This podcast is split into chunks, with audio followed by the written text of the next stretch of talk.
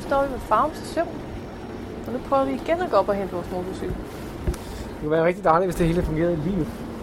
Jeg skal så i dag ud på min forløbig tredje motorcykeltur.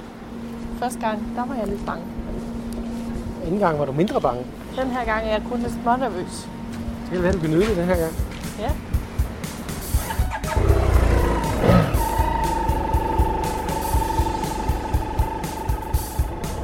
Og det her, det er to knap på toiletbesøg. Det er Jimmy, der kører, og det er Alice, der optager. I kan lige prøve over her og prøve hjemme. Det gør det. Det her er Jesper. Det er ham, der sælger os motorcyklen. Det er en BMW, en F650 GS fra 2008. Og det her er Jimmy. Det er min kæreste. Vi skal ud og opleve verden sammen på motorcykel. Men altså, først skal vi lige købe en. Og det er det første afsnit af To klap for toiletbesøg handler om. Jeg snakker også lidt med Jimmy om at køre på motorcykel. For sådan en har han kørt på siden 1999. Nu med ni års pause. Så han har trængt til at køre på en i rigtig, rigtig lang tid. Jeg har aldrig nogensinde kørt på motorcykel, før jeg mødte Jimmy. Eller måske jo en gang har jeg siddet bag på en eller anden scooter nede i Marokko og håbet på, at jeg ikke faldt af. Så min største frygt, det her egentlig, at jeg bliver skudt af. Og tror du, jeg bliver skudt af i dag? Det tror jeg, du gør. Jeg tror, det bliver det sidste, vi optager det der. Fedt nok. Men det siger Jesper fra Expedit, at jeg ikke skal være bange for. Slet ikke.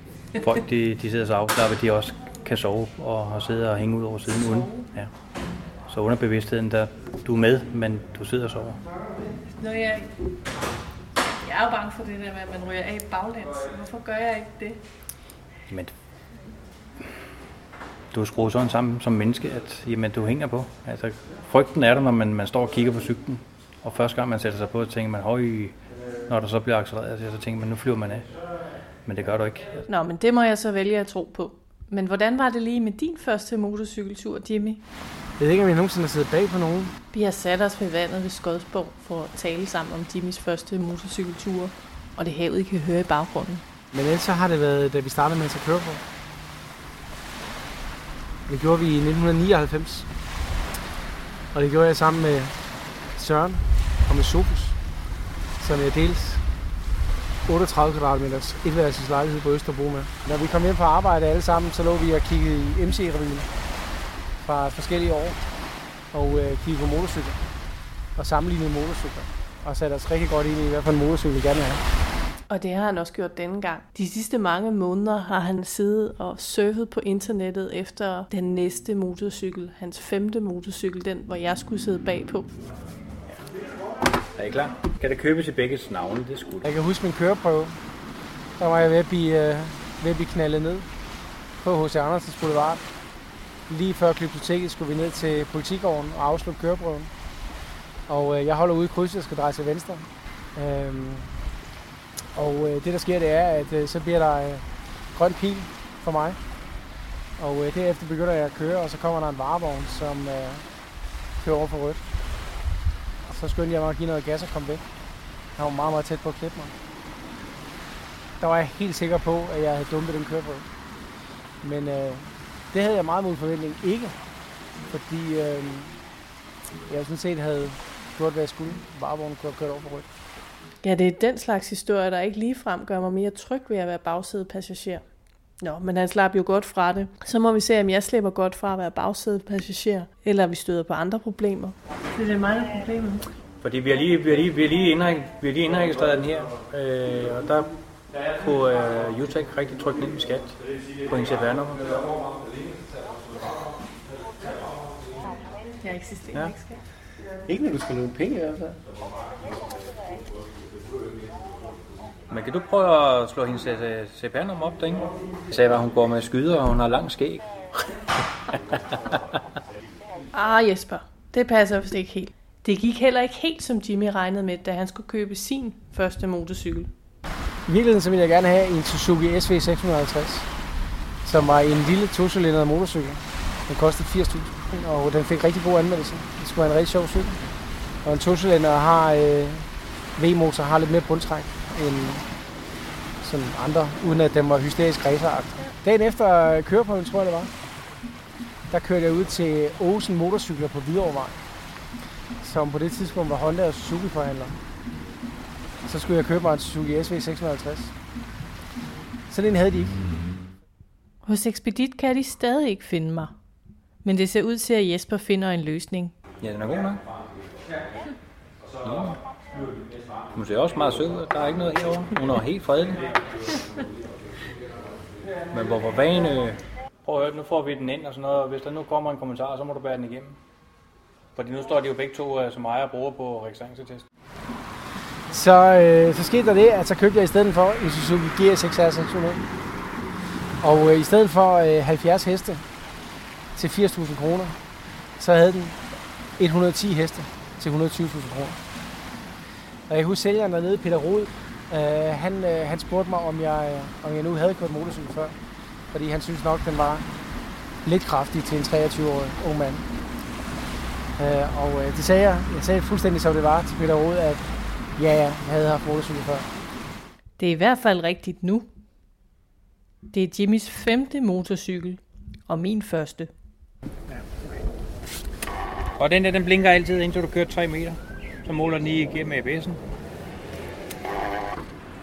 Den Yes, yes. der, den blinker som selvtest. Ja. Er der fejl, så lyser den enten gul eller rød. Rød skal man stoppe. Gul er en oplysning Okay. til at sige, at jamen, der er et eller andet galt. Der er bare en computer til at aflæse den. Yes. Cool.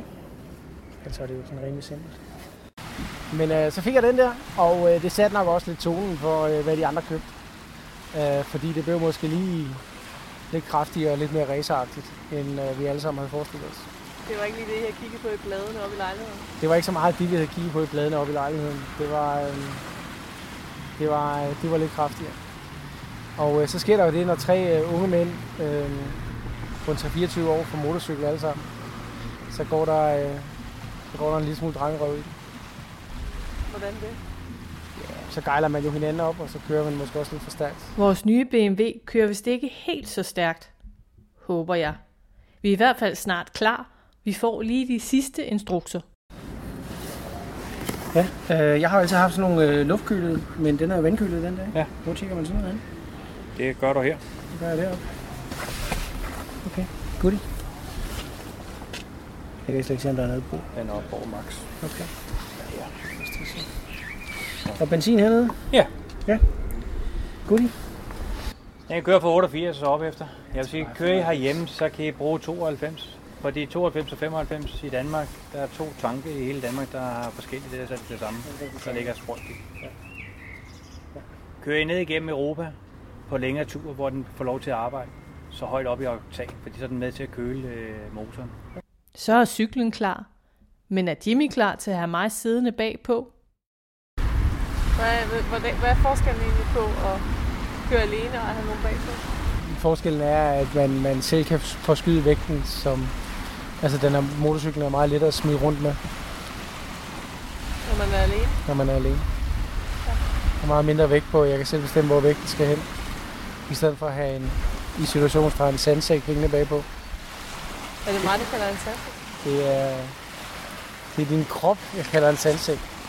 Ej, forstået på den måde, at øh, jeg ved jo godt, hvor jeg vil hen, og øh, hvornår jeg gerne vil overhale, og hvornår jeg gerne vil til venstre og til højre. Men det ved du ikke nødvendigvis. Så derfor kører jeg selvfølgelig på en anden måde. Og så er det helt store spørgsmål til manden i mit liv, der sammenligner mig med en sandsæk. Tror jeg, jeg bliver en god bagsædepassager? Med tiden. Du skal bare lade slappe af. Det er simpelthen det hele. Og nyde det. Læn dig ind i svinget. Kig der, hvor vi skal hen, i stedet for at kigge stift lige frem. Så skal det nok gå. Det mener Jesper også. Det handler, det handler om tid, men man skal finde hinanden. Altså på den måde at sige, at, at du skal stole, når du stiger op på cyklen. At man er enige om, at man ikke får sat øh, øh, fødderne på fodhvilerne og træder op, og så ham, der styrer, ikke har, har kontrol over det, fordi så ligger I på jorden. Ja. Så det er jo en, en tillid, man skal, man skal finde, når man sidder og kører, og det samme, når man går i sving. Øh, er man nybegynder, jamen, så skal man holde om maven, fordi så kommer du med rundt i svingene, som du skal. Fordi strider du imod, jamen, så kører du lige ud. Så det er jo det er nogle af de ting, som man skal lære først. Og så, når man har kørt nogle år, jamen så sidder man jo afslappet og kigger til højre og venstre og, og står på cyklen og sidder ned og kravler rundt på den. Så er det ikke så vigtigt. Med andre ord, i stedet for tango og terapi, så er det her den helt perfekte tidlighedsøvelse. Det var ikke lige det råd, jeg havde regnet med at få hos en BMW-forhandler. Så er det bare afsted. Men vi skal lige huske én ting. Den skal i hvert fald nok lige øh, have et frigear.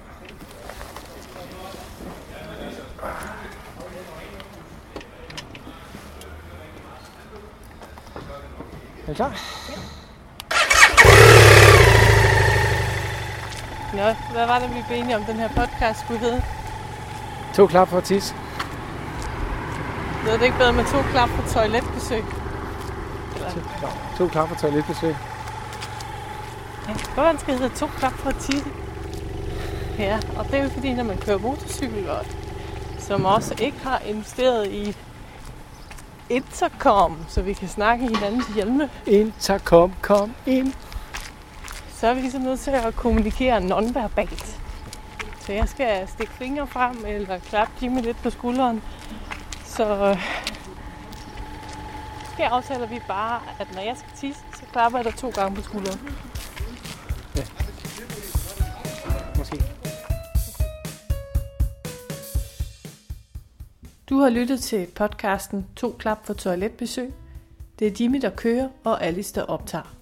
Jeg siger også tak til Jesper fra Expedit, der havde lyst til at være med til denne første udgave af podcasten. Jeg håber, I har lyst til at høre med næste gang, hvor vi skal ud og besøge min gamle far på landet.